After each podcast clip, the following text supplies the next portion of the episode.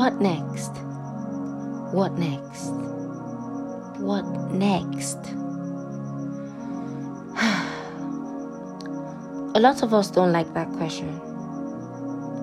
It connotes that we have a responsibility, a duty, an obligation to live up to.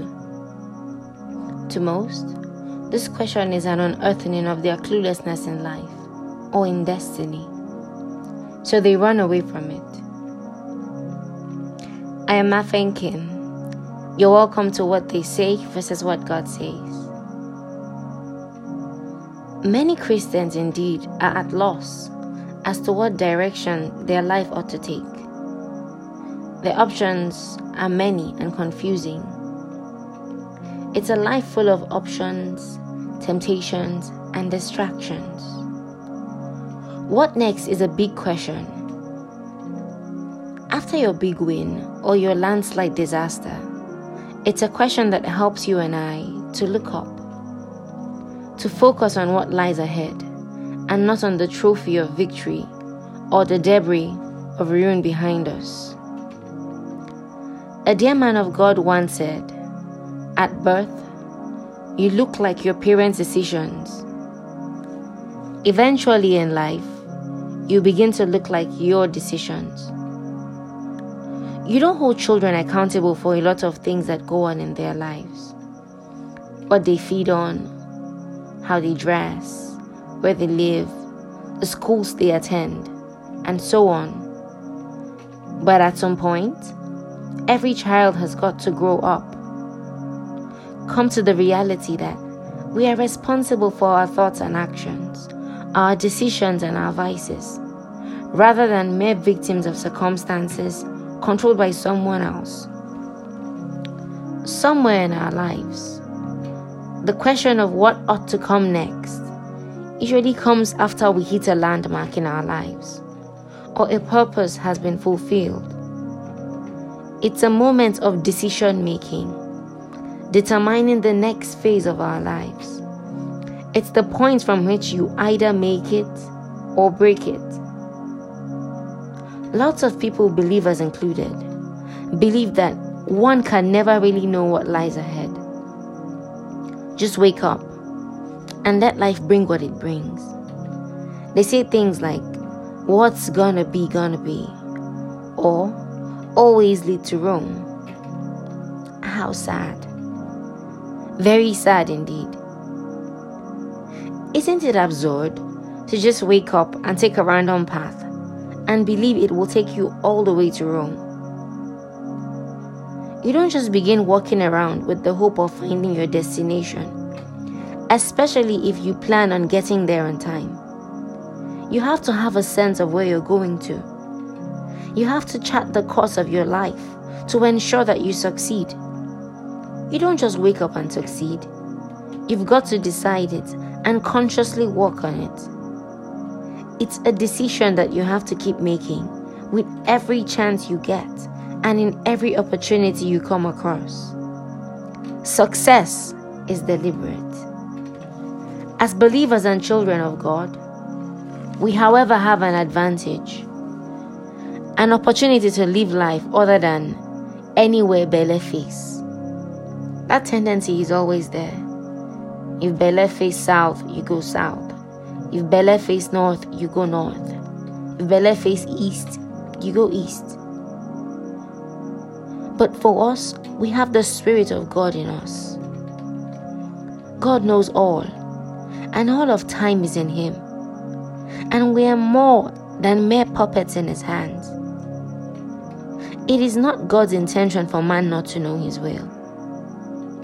He wants to partner with us, to walk with us. Looking at Scripture, you will note concerning the men that mattered with God that they never just set out to do anything on their own.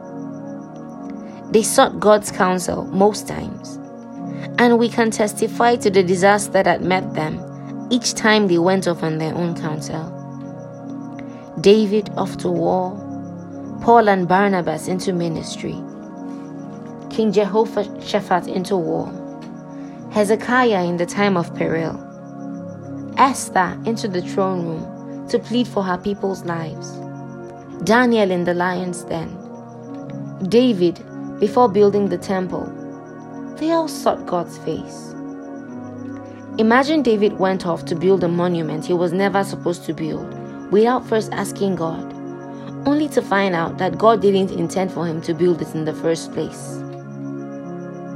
Don't wait till the very last minute like Samson did before you pray. What you think ought to be next might not always look like it ought to be next. It depends on whose eyes and whose light you're using to see. Proverbs 14:12 in the amplified version says, "There is a way which seems right to a man and appears straight before him, but at the end of it is the way of death." It says the exact same thing in chapter 16 verse 5. So even in scripture, it bears saying more than once. This death may not be literal death, but a destruction of your life or your destiny, your ministry, your marriage, or even your family. You've got to be deliberate about your life in order to make the most out of life. Ecclesiastes chapter 10 verse 15 says, The labor of the foolish weareth every one of them, because he knoweth not how to go to the city. It's one thing to know what to do and know where you're going. It's another thing to know how to get there. Refuse to labor without direction and without proper guidance. Till you come to the point where you are totally surrendered to God's will and purpose. Your future remains unsure. Your next step, your next move, it could be your last. It could be that one decision that looking back to in the years to come you admit changed the course of your destiny. A failed destiny, you see, is a product of several bad decisions, but usually crowned by one beyond which marks the point of no return. So you see, you cannot afford to be haphazard about life. Your life, your ministry, your destiny, your family is what could be at stake. The temptations may be many, especially when the goal is near. Refuse to be distracted. It might be a job with a higher salary or with juicier terms of employment, a visa to a more developed country, relocating from one state to another, a change of one's course of study, a change of school, going into a new relationship. In all these things, don't be in a haste. It says, Narrow is the way, and few are there that find it. Using the word find there in the Bible indicates a resolve at seeking. It has to be found. But where? How? First, in His Word. The light of God's Word is available to guide your life to where you need to be. As you pay attention to the word, your path becomes clearer. Clearer still. Second, in the place of prayer. When you come to pray, don't be in a hurry to just rant off what you have to say and then leave. Prayer is not only for pastors and preachers. The Bible says Jesus taught them a parable, teaching them that men ought always to pray always. If you're a man, if you're a human being, you should pray. Learn to stay with God in the place of prayer. Those two minute prayers won't get you far in life. So press in. That's when the juice comes out. You may not always feel like it. Stay there anyway. And gradually, you will build the stamina to stay. The Bible says of Elisha that he was a man of like passions and he prayed. So that tiredness that you and I keep parading as flags is not an excuse enough to not pray. Keep aside all of these things because you don't have enough excuses to put you over in life. So if you want to move, you need to put them aside. Third, fellowship. As you pay attention to the word and pray, your spirit becomes more sensitive to the Holy Spirit, who also guides you. Fellowship with the Spirit of God in worship. You can start with a few minutes at a time and then grow them. It is God's intention for you, after you get saved, to come to the knowledge of the truth. What truth? Truth as regards life, health, finances, marriage, business, education, and ultimately the truth of His will. The truth of His will for this generation, the truth of His will for your life. The children of Israel said, We will not go if you will not go with us. He gets why. So wait. Even if it's the hardest thing you ever did, when He says to move, move in that direction. Move forward, tie loose ends, or retrace your steps, whatever the instruction.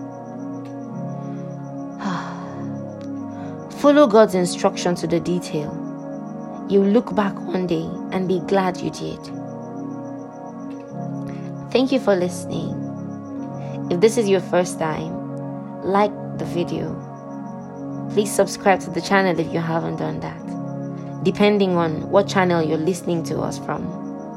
Like this article and share with your friends and family. Don't forget, Apocalypse, our devotional, is available should you want one, free and fully paid for. See you in the next episode. Bye.